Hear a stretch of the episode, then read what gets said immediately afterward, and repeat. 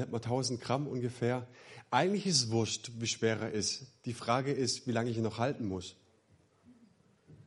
Ja, egal wie groß deine Angst ist, wie groß deine Sorge ist, vielleicht gerade jetzt auch in dieser Zeit, es ist immer die Frage, wie lange es anhält, wie lange du deine Sorge mit dir herumschleppst. Und ich persönlich, ich empfinde jetzt so in den kommenden Sekunden wirklich schon echt ein Spannen, ein Ziehen in der Schulter. Ich möchte mit euch über Sorgen sprechen, wie wir sie tatsächlich loswerden können. Und ich glaube, dass wir in diesen Tagen, selbstverständlich, wenn wir die ganzen Zahlen anschauen, die Infektionszahlen, die Gastronomen, die, jetzt muss ich es echt abstellen. Ich dachte, ich kann es vielleicht noch ein bisschen länger halten. Ne? Wir werden regelrecht von der Pandemie, der Sorge und der Angst gerade heimgesucht. Das war aber auch schon vor Corona. Versicherungen wollen uns vorgaukeln, dass du dich so ziemlich gegen alles versichern kannst und es auch tun solltest. Und wenn wir dann gegen alles versichert sind und dann scheinbar das sorgenfrei und sorgenlos Paket gebucht haben, spätestens dann wird irgendjemand wieder eine neue Sorge einfallen. Weiß irgendjemand, von was ich spreche? Wir sind eine Angstgesellschaft. Und die gute Nachricht ist, dass wir mit unseren Sorgen, mit unseren Ängsten nicht alleine sind. Wir müssen damit nicht allein zurechtkommen. Und wir schauen in dieser Predigtreihe, die wir heute abschließen, in den Philipperbrief. Scheinbar ging es den Philippern genauso. Und am Ende dieses Briefes sagt Paulus etwas sehr, sehr Wichtiges, nämlich wie du deine Sorgen entsorgen kannst und Frieden finden kannst. Wer glaubt, dass es ziemlich cool werden könnte heute Morgen. Vielleicht aufschlussreich. Wenn wir uns anschauen, was er ihnen sagt, wird es wahrscheinlich oder könnte uns vielleicht ein bisschen helfen bei unserer Suche nach Frieden. Dazu müssen wir aber erst Gottes Frieden verstehen. Was wird uns denn eigentlich angeboten, wenn Jesus am Ende seines Daseins zu seinen Jüngern sagt, Leute, ich gehe, aber meinen Frieden hinterlasse ich euch meinen Frieden gebe ich euch. Ich gebe nicht, wie die Welt gibt. Und was Jesus sagt, wir haben gelernt, wenn wir alle unsere Probleme irgendwie in den Griff bekommen, wenn wir Strategielösungen finden für die Bewältigung unserer Sorgen und Ängste, dann kommen wir irgendwie zufrieden. Aber Jesus sagt, ich gebe nicht, wie diese Welt gibt. Meinen Frieden gebe ich euch. Dabei sagt er, meinen Shalom gebe ich euch. Was gibt er uns da eigentlich? Paulus sagt uns im Philipperbrief Kapitel 4, Vers 7, dann wird der Frieden Gottes, der alles menschliche Begreifen weit übersteigt, euer Denken und Wollen im Guten bewahren, geborgen in der Gemeinschaft mit Jesus Christus. Und er fängt an in diesem Vers und sagt, hey, der Friede Gottes, der ist nicht irgendwo zu finden, ne, sondern der beginnt in dir. Paulus sagt uns nicht, der Friede Gottes ist da, wenn alle deine Probleme, deine Konflikte, deine Sorgen verschwinden. Ne. Der Friede Gottes, der wirkt sich nicht zuerst auf unsere Umstände aus, sondern auf unser Herz auf unser Verstand. Und bei den meisten Problemen und Konflikten denken wir immer, die Probleme liegen außerhalb. Wir sagen, wenn der Chef nicht so ein Idiot wäre oder der Ehepartner mich endlich besser verstehen würde, wenn die Rechnungen nicht so hoch wären, dann könnten wir vielleicht ein kleines bisschen mehr Frieden haben. Aber Jesus sagt, ich gebe euch meinen Frieden und ich gebe nicht, wie diese Welt gibt so, so wichtig verstanden zu haben. Friede ist mehr als die Abwesenheit von Spannungen und Konflikten. Und so kann König David, ich habe es vor ein paar Wochen auch schon gesagt, in der Schlacht seinen Hauptmann fragen lassen, wie steht es um deinen Frieden? Und dann denkst du, wie kannst du sowas fragen? Ich meine, die schlagen sich gerade die Köpfe ein, hier fließt Blut und du fragst nach Frieden. Er kann es deshalb fragen, weil Frieden viel mehr ist als dieses easy peasy, was wir manchmal oft verstehen. Friede ist, wie gesagt, mehr. Und wirklichen Frieden erhalten wir nicht erst, wenn die Zahlen wieder runtergehen, sondern wirklichen Frieden kannst du jetzt haben. Den verspricht uns Gott. Und wenn die bis 30.000 steigen und 40.000 und ich nehme dieses Virus ernst und trotzdem heißt es nicht, hey, du kannst erst Gott erleben, du kannst Frieden haben, wenn alles, der Impfstoff wieder da ist. Das wird uns gerade so vorgegaukelt. Und vielleicht dauert es noch ein paar Jahre.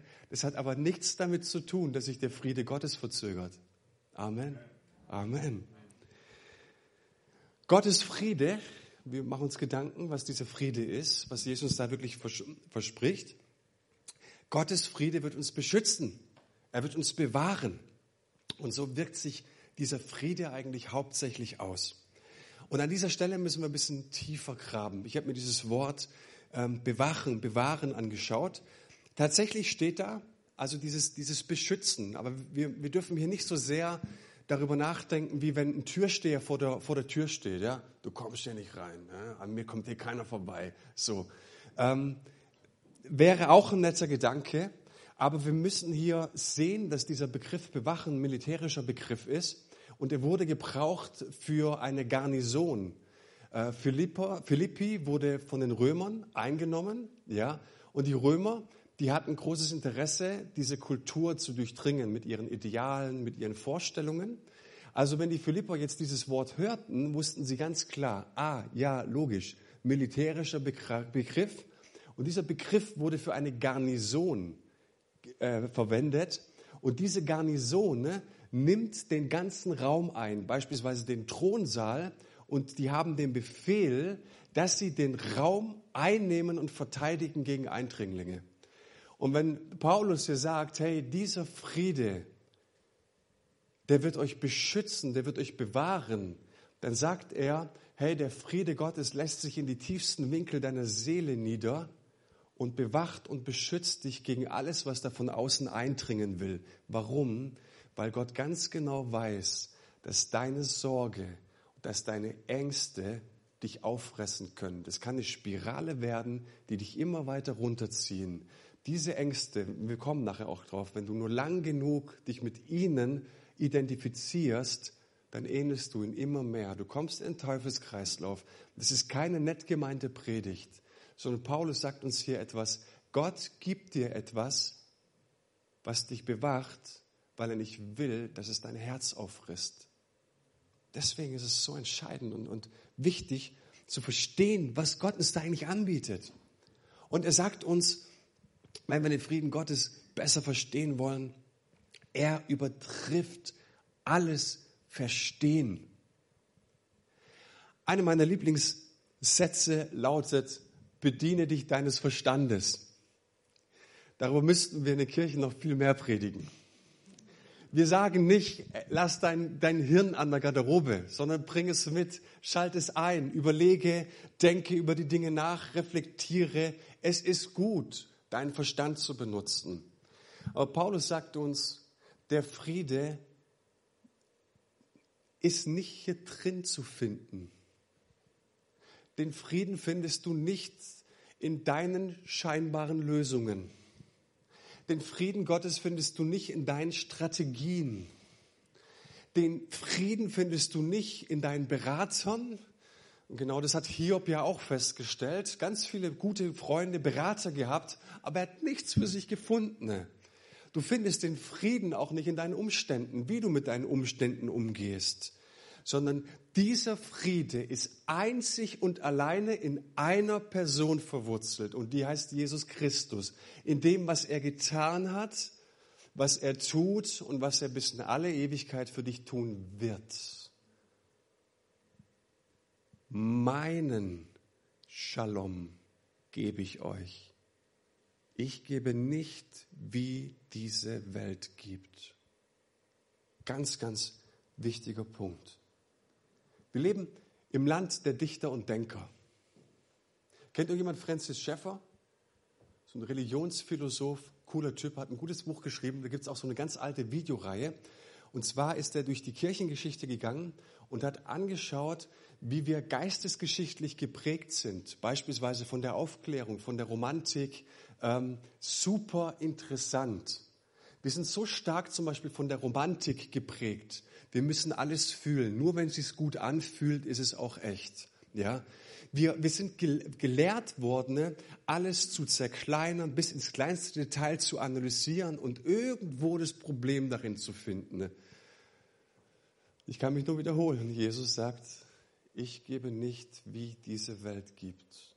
Wir sind so stark geprägt. Wir wollen irgendwoher das Konzept, die Idee, den Trick 17. Wir wollen den Knopf finden, den wir drücken und dann ist es in Ordnung.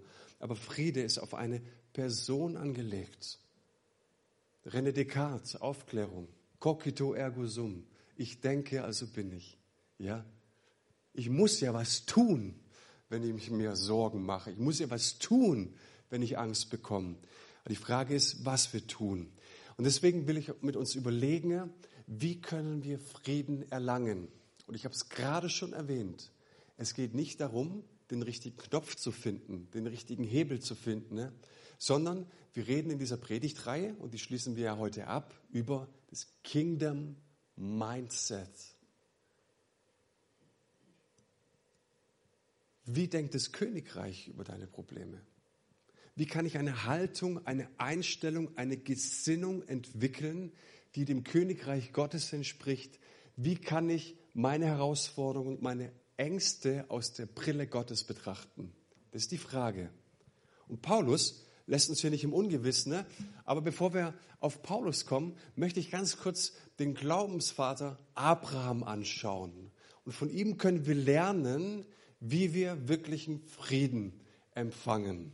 Abraham wurde irgendwann mal in der Zeit von Gott berufen. Er sagt, geh aus deinem Land in ein Land, das ich dir zeigen werde. Du wirst so zahlreich werden.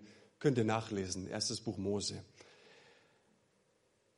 Und bei der zweiten Begegnung mit Gott bekommt er erneut seine Bestimmung. Er, er erfährt erneut, wozu er geboren wurde. Gott sagt ihm erneut, wie er Spuren hinterlassen wird. Und er kriegt wieder eine Verheißung. Und an diesem Ort, genau an diesem Ort, an dem er das Versprechen Gottes hörte, baute er Gott einen Altar. Die Bibel sagt Bet-El, äh, auf Englisch Bethel. Das ist der Ort der Anbetung. Das ist der Ort des Gebetes. Das ist der Ort des Aus Austausches. Was meine ich damit? Abraham geht irgendwann nach Ägypten, weil eine Hungersnot ihn dazu zwang. Und da hat er richtigen Mist gebaut. Könnt ihr auch alles nachlesen im Alten Testament. Und da kamen ziemliche Troubles, ziemliche Probleme über den Pharao und Ägypten. Und du hast einfach gemerkt, der große Glaubensvater hat es total versemmelt. Er hat es total vermasselt. Ich meine, kennt es irgendjemand? Es ist immer schlimmer, wenn man Angst und Sorge hat, weil man es selber vermasselt hat. Aber es passiert halt einfach. Das ist einfach das Leben.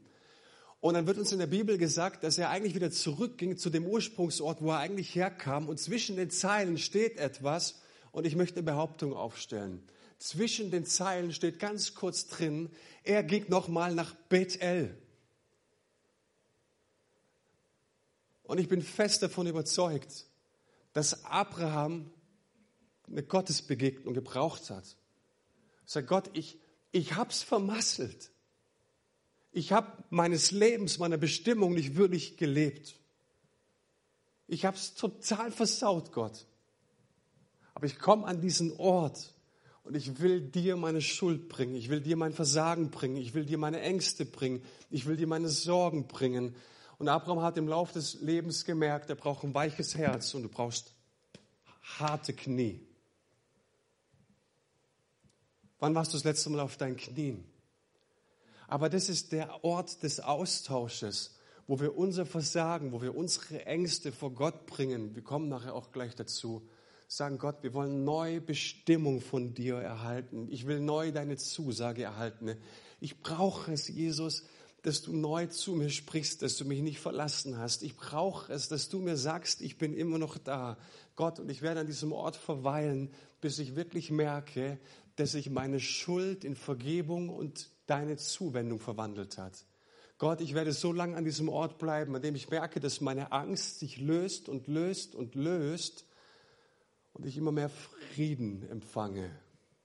Frieden, wie du ihn gibst. Was du brauchst, ist den Ort des Austausches und das ist der Ort deines Gebetes. Die Frage ist, würdest du über dein Gebetsleben sagen, ich habe es kultiviert, ich habe gelernt, ihm alles hinzulegen? Kommen wir gleich noch drauf. Und Paulus sagt uns, hey, tausche, was du fürchtest. Verse 4 und 5. Freut euch immer zu mit der Freude, die vom Herrn kommt. Noch einmal sage ich, freut euch. Alle in eurer Umgebung sollen zu spüren bekommen, wie freundlich und gütig ihr seid, denn der Herr kommt bald. Es ist so schwer, mit irgendetwas aufzuhören, wenn an diese Stelle nicht irgendetwas anderes rückt. Stimmt's? In der Psychologie haben wir gelernt, du kommst von, auf der Ebene, wo die Probleme Einzug gehalten haben, auf der Ebene löst du es nicht. Du brauchst die nächste Ebene. Und jetzt würde ich hier die Bibel mit einbeziehen. Du brauchst den Ort des Austausches. Und jetzt kannst du sagen, also Moment mal, du weißt nicht, was ich gerade für Sorgen habe. Weißt du, dass mir das Wasser gerade hier steht? Weißt du, dass ich gerade richtig Angst habe? Konflikte? Dass es mir richtig zusetzt? Und jetzt sagst du mir, ja, freu dich doch. Freu dich, freu dich. Jetzt los, mach mal. Ja, komisch. Glaube funktioniert irgendwie nicht. Aber was Paulus hier sagt, ist, dass diese Freude nicht von uns kommt. Paulus sagt hier, wenn du gelernt hast, den Namen Jesu über deinen Problemen, Herausforderungen, Ängsten und Sorgen zu erheben, stellt sich Freude ein. Wenn du gemerkt hast, ist der prägendste Satz, den ich in meinem Leben gehört habe. Wenn du den Namen von Jesus auf deinen Lippen trägst, muss sich das Unmögliche beugen. Amen. Das Unmögliche muss sich beugen, wenn du den Namen von Jesus auf den Lippen trägst. Und was hier eigentlich gemeint ist, auch mit dem Ort des Austausches, vor wem gehst du auf die Knie? Vor deinen Ängsten, vor deinen Sorgen, vor den Realitäten oder vor dem, wer Gott ist? Habe ich wirklich in meinem Herzen erfasst, dass Gott größer ist? Und jetzt verrate ich dir den Trick, weil wenn du dich sorgst und du Ängste hast, ist Gott niemals größer aus deinen Ängste und Sorgen. Aber jetzt kommt die Sache, ob du dich so fühlst oder nicht ob es dir gerade danach ist oder nicht, ob du müde bist, ob du Kopfschmerzen hast, ob dein Herz sich gerade voller Angst total cremt. Starte damit, den Namen von Jesus über deinen Ängsten zu erheben. Im Psalm 50 heißt es, Lobpreis ist ein Opfer. Und dieses Opfer müssen wir in Bethel bringen. Ich erzähle euch hier keine Geschichte vom Ponyhof. Ich erzähle eine Geschichte, die dich am Ende deiner Reise bringt. Es hat nichts mit guten Gefühlen zu tun. Es hat nichts mit tollen Stories zu tun. Es hat nichts damit zu tun, dass es ein easy way ist. Hey, in den tiefsten Nächten und den dunkelsten Nächten trotzdem meine Stimme zu erheben. Und mein Verstand sagt, bist du blöd? Meine Erfahrung sagt, hä? Die Gefühle sagen, aber so stellt sich Freude ein. Und so kommt Frieden, den du gelernt hast, den Namen Jesu darüber zu erheben. Und weißt du, deine Umstände verschwinden dadurch nicht. Aber dieser Friede, der wirkt sich dann in dein Herz aus. Ich habe oft erlebt, hey, hier fängt's an. Und oftmals entdeckst du dann, dass die Umstände gar nicht mehr so schlimm sind. Aber ah, das ist der Trick. Und wisst ihr, wir haben so viele Konsumchristen. Gimme, gimme, my name is Jimmy. Wo gibt es den guten Livestream? Wo gibt es das gute Programm? Wo gibt es die guten Ideen? Was kann ich rausziehen für mich? Wo kann ich mir die Rosinen rauspicken? Was gibt es für die Kinder? Und es ist irgendwo alles verständlich. Aber die Frage ist, hey, an welchem Ort trittst du deine geistliche Reise an? Wo bist du geerdet? Wo hilft man dir in deiner Jüngerschaft, in deiner Nachfolge? Und dann merkst du, da kommt die nächste Sorge und auf einmal bist du weg vom Fenster. Warum wohl? Weil uns keiner erzählt, dass du ein BTL brauchst. Uns keiner erzählt, dass die Ängste da draußen wirklich real sind, aber dass es einen gibt, der größer ist als alle Ängste und alle Sorgen da draußen. Und wir denken oft, Minimalismus macht's. Wie kommt Freude? Wir brauchen nicht so viel.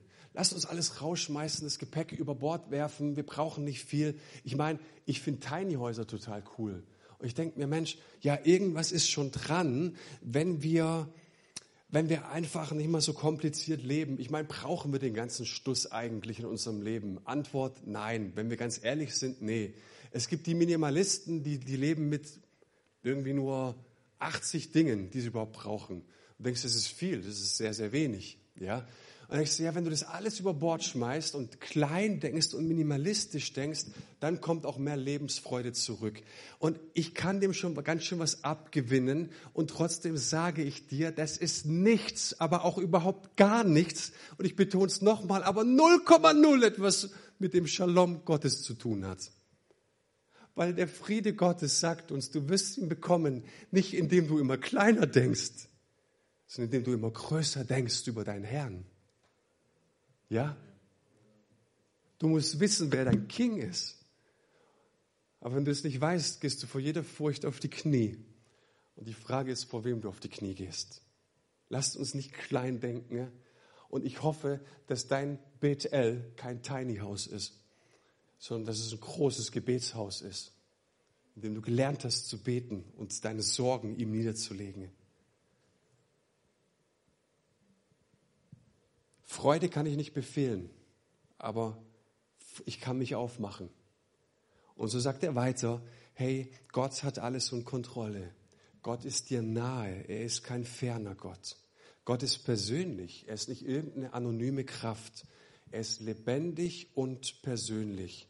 Und er wünscht sich eine Beziehung. Und er sagt, in dieser Beziehung darfst du mit allem kommen, was du hast. Du darfst ihm alles zu Füßen legen. Alles, alles, alles, alles. Lassen ihn in allem durch Gebet und Flehen deine Bitte vor Gott bekannt werden. Wir denken immer, Gott kennt mich in und auswendig. Wir denken immer, ja, Gott sieht ja alles. Paulus sagt aber, hey, mach Gott bekannt mit dem, was dich bedrückt. Mal angenommen, dafür hat er einen blinden Fleck und er sieht es einfach nicht. Bis zu dem Moment, in dem du es ihm bringst. In allem. Ich möchte niemandem zu nahe treten, aber ich weiß noch, als wir vor vier Jahren hier gestartet haben, wir haben das Haus umgebaut, haben 80.000 Euro in die Hand genommen und wir wussten einfach, es war wichtig. Und ich war in meinem zweiten Ältestentreffen und ich trete da niemandem zu nahe, wirklich nicht. Ähm, da ging es drum, die Gemeinde hatte dann eine pastorenlose Zeit und es war auch echt Geld da und ich habe gedacht, also das, wir müssen hier was machen. Und dann waren wir im zweiten Ältestentreffen und dann kam der Vorschlag, ja, lasst uns doch einfach ein paar Tücher über die Holzdecke hängen.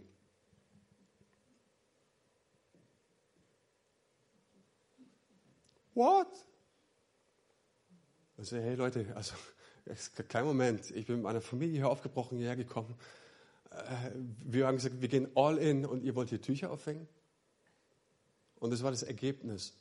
Und ich weiß noch, dass ich dann freitags auf die Knie gegangen bin und ich hatte in den Losungen genau diesen Vers.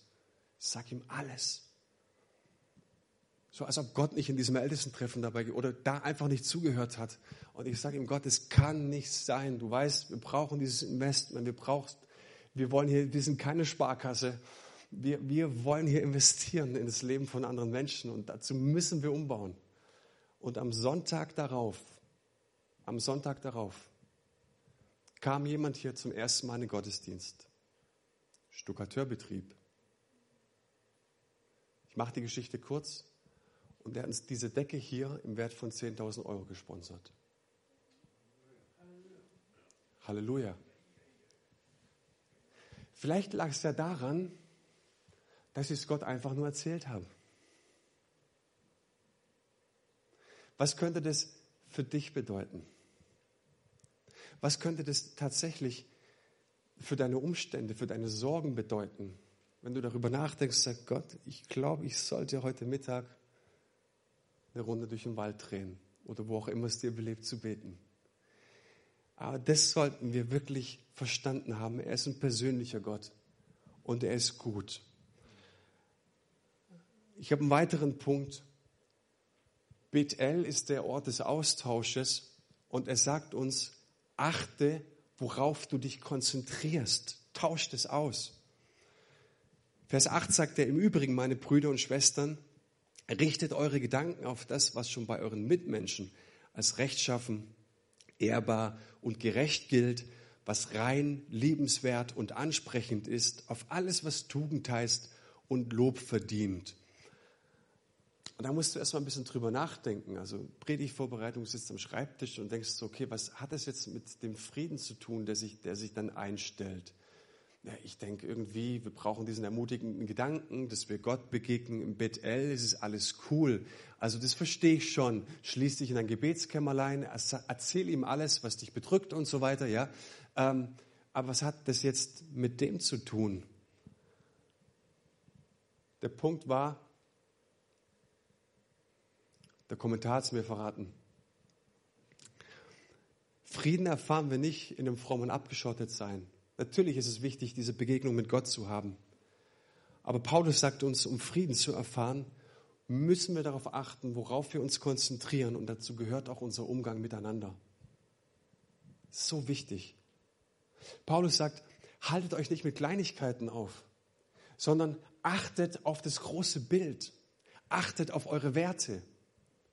Im September haben wir uns als Gemeinde aufgemacht und haben über einen Wertebaum nachgedacht. Gemeinsam.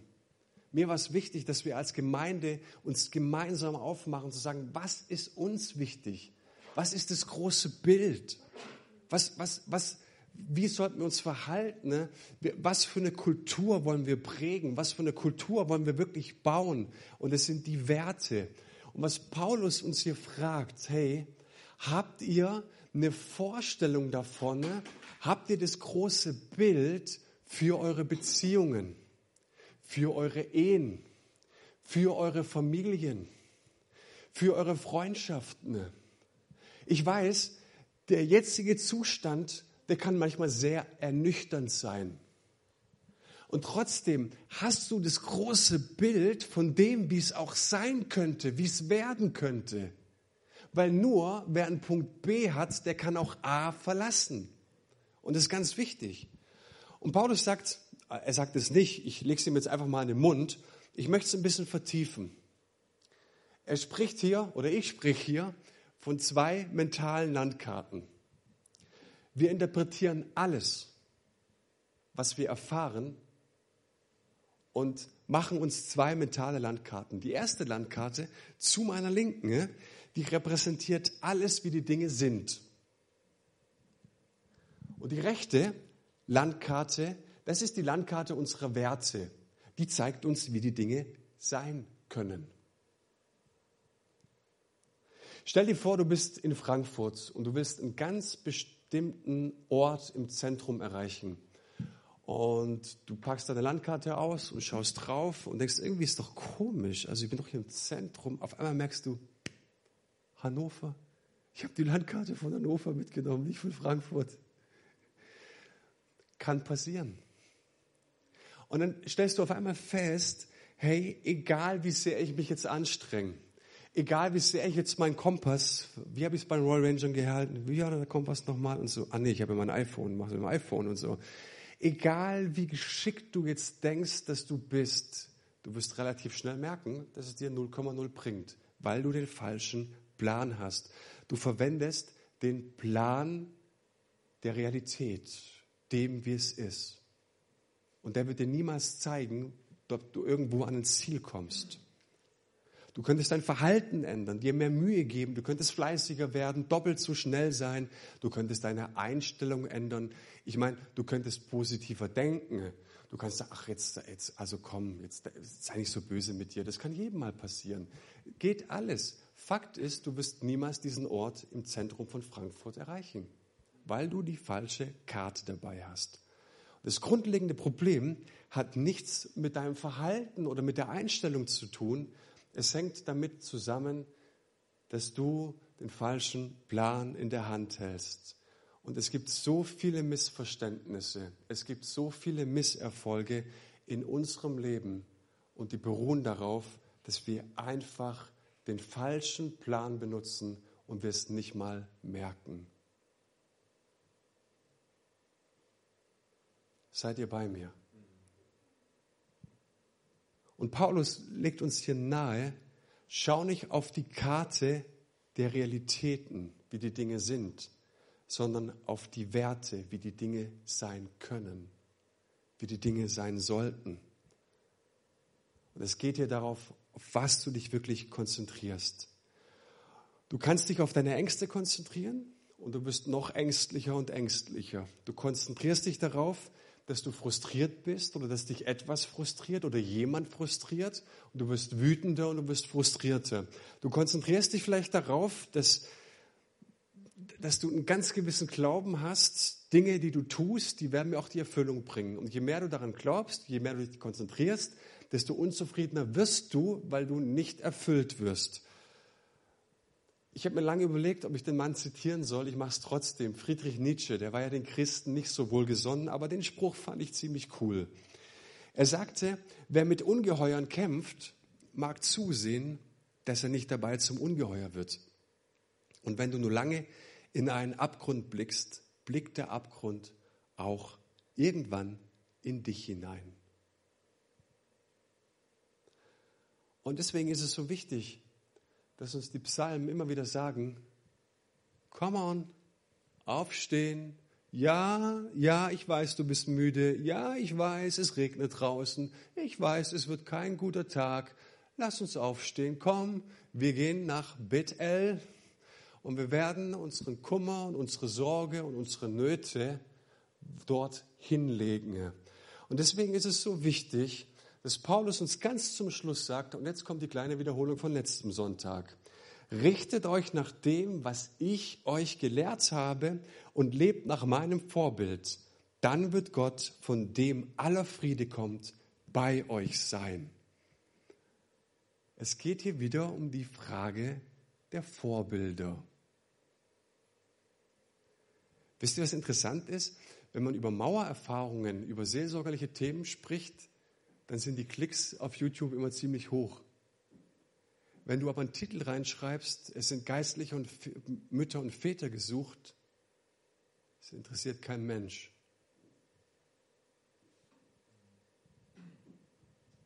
Und das ist so eine, so eine Katastrophe. Ich kann es euch gar nicht sagen. Wir haben so viele Menschen, die sagen, Gimme, gimme, my name is Jimmy. Aber weißt du, die Bibel hat eine ganz, ganz logische Konsequenz. Wenn, wenn, du lang genug im Glauben mit dabei sein solltest, dann musst du dir die Frage gefallen lassen, ist das, was du glaubst, ist das, was du lebst, ist das, was du, was, was du tust, bringt es dir selber was? Und wenn ja, warum nimmst du niemanden an die Hand und hilfst ihm dabei, das zu lernen, was du gelernt hast? Und Paulus sagt hier uns, Ganz, ganz einfach. Pass mal auf.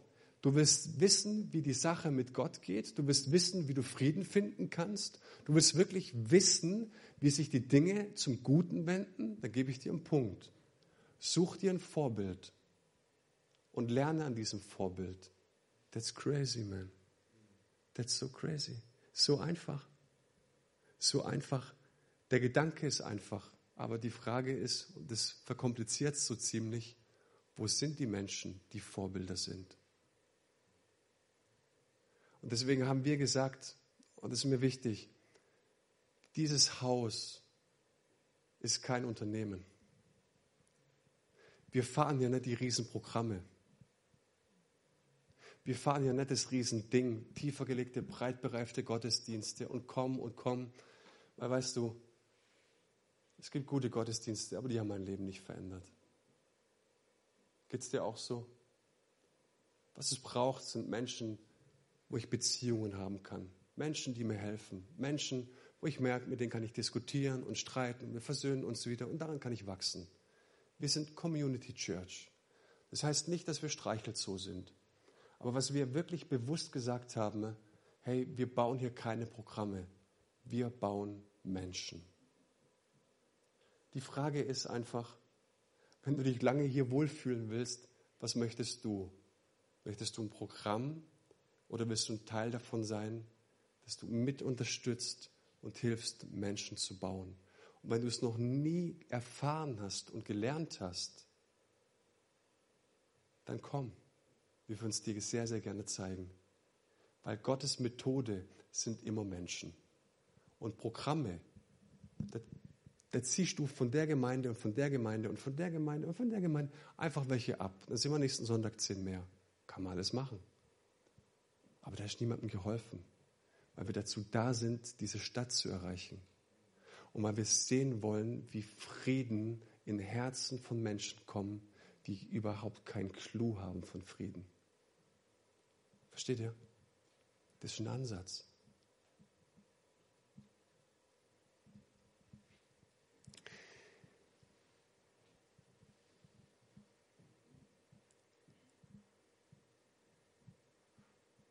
Vater, ich danke dir von ganzem Herzen.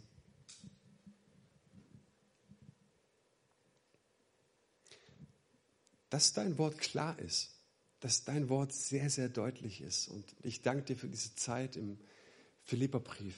Ich, ich danke dir, dass Paulus da so reichlich gesprochen hat, dass wir so viel Fülle in diesem Brief erfahren durften. Und auch heute, wie können wir Sorgen entsorgen?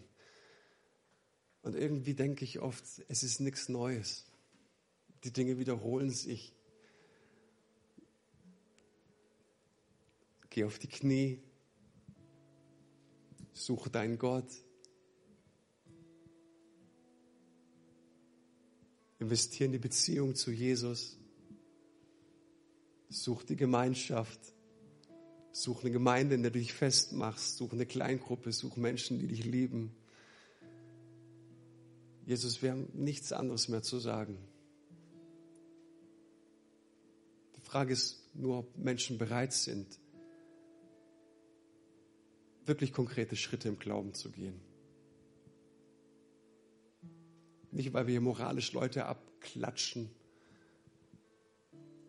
sondern weil du einfach das nächste Kapitel im Leben von anderen Menschen schreiben kannst.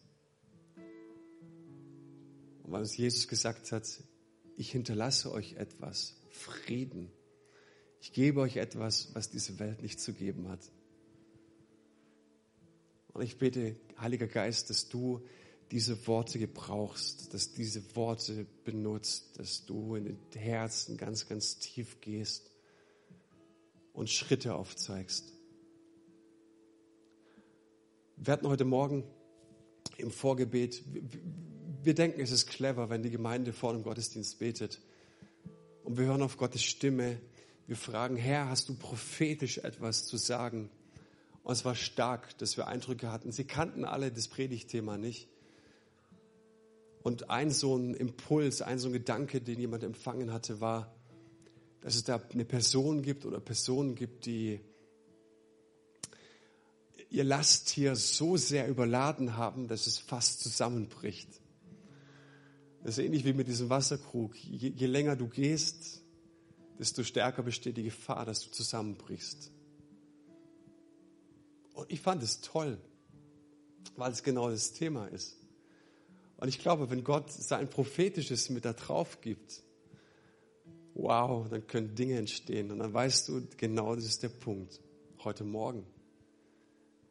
Ein anderes Bild und ein anderer Eindruck war folgender.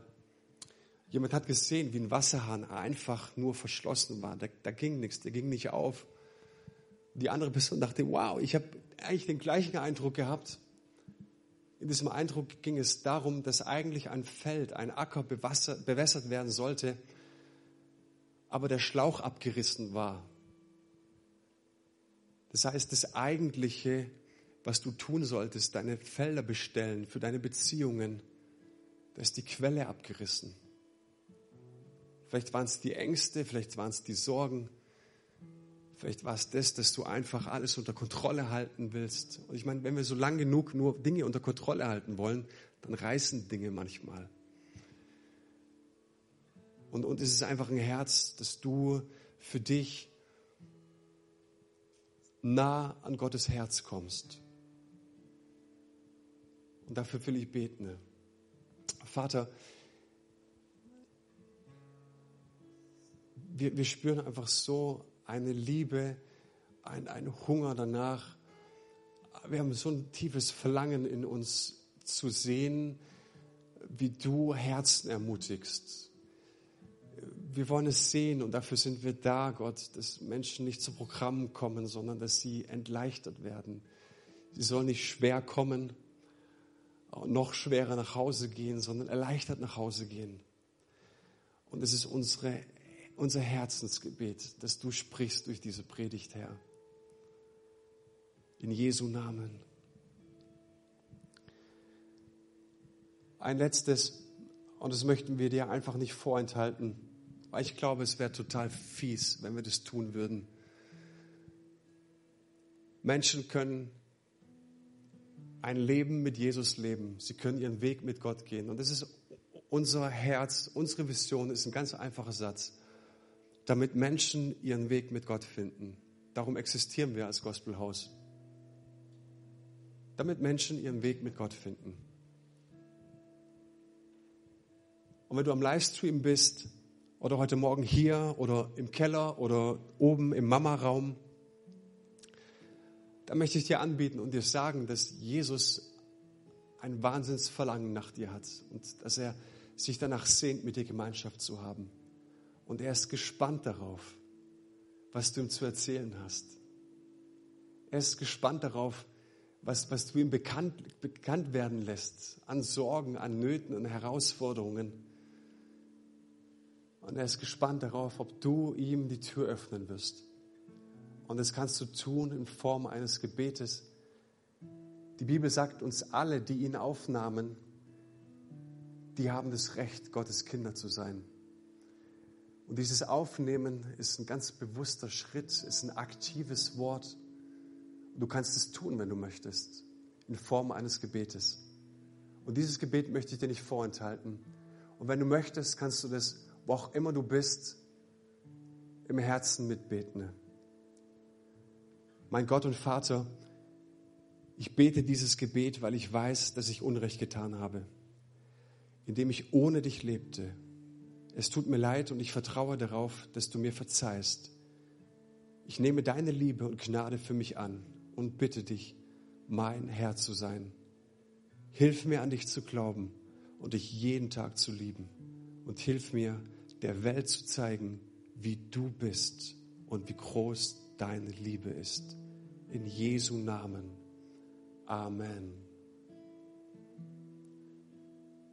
Wenn du Fragen hast zu diesem Gebet, wenn du Fragen hast, was es bedeutet, ein Leben mit Jesus zu leben, Jesus in mein Leben einzuladen, darfst du sehr gerne nach dem Gottesdienst auf mich zukommen oder am Livestream, du darfst Kontakt aufnehmen zu uns. Du wirst diese E-Mail-Adresse gleich eingeblendet sehen und darfst mich gerne anschreiben.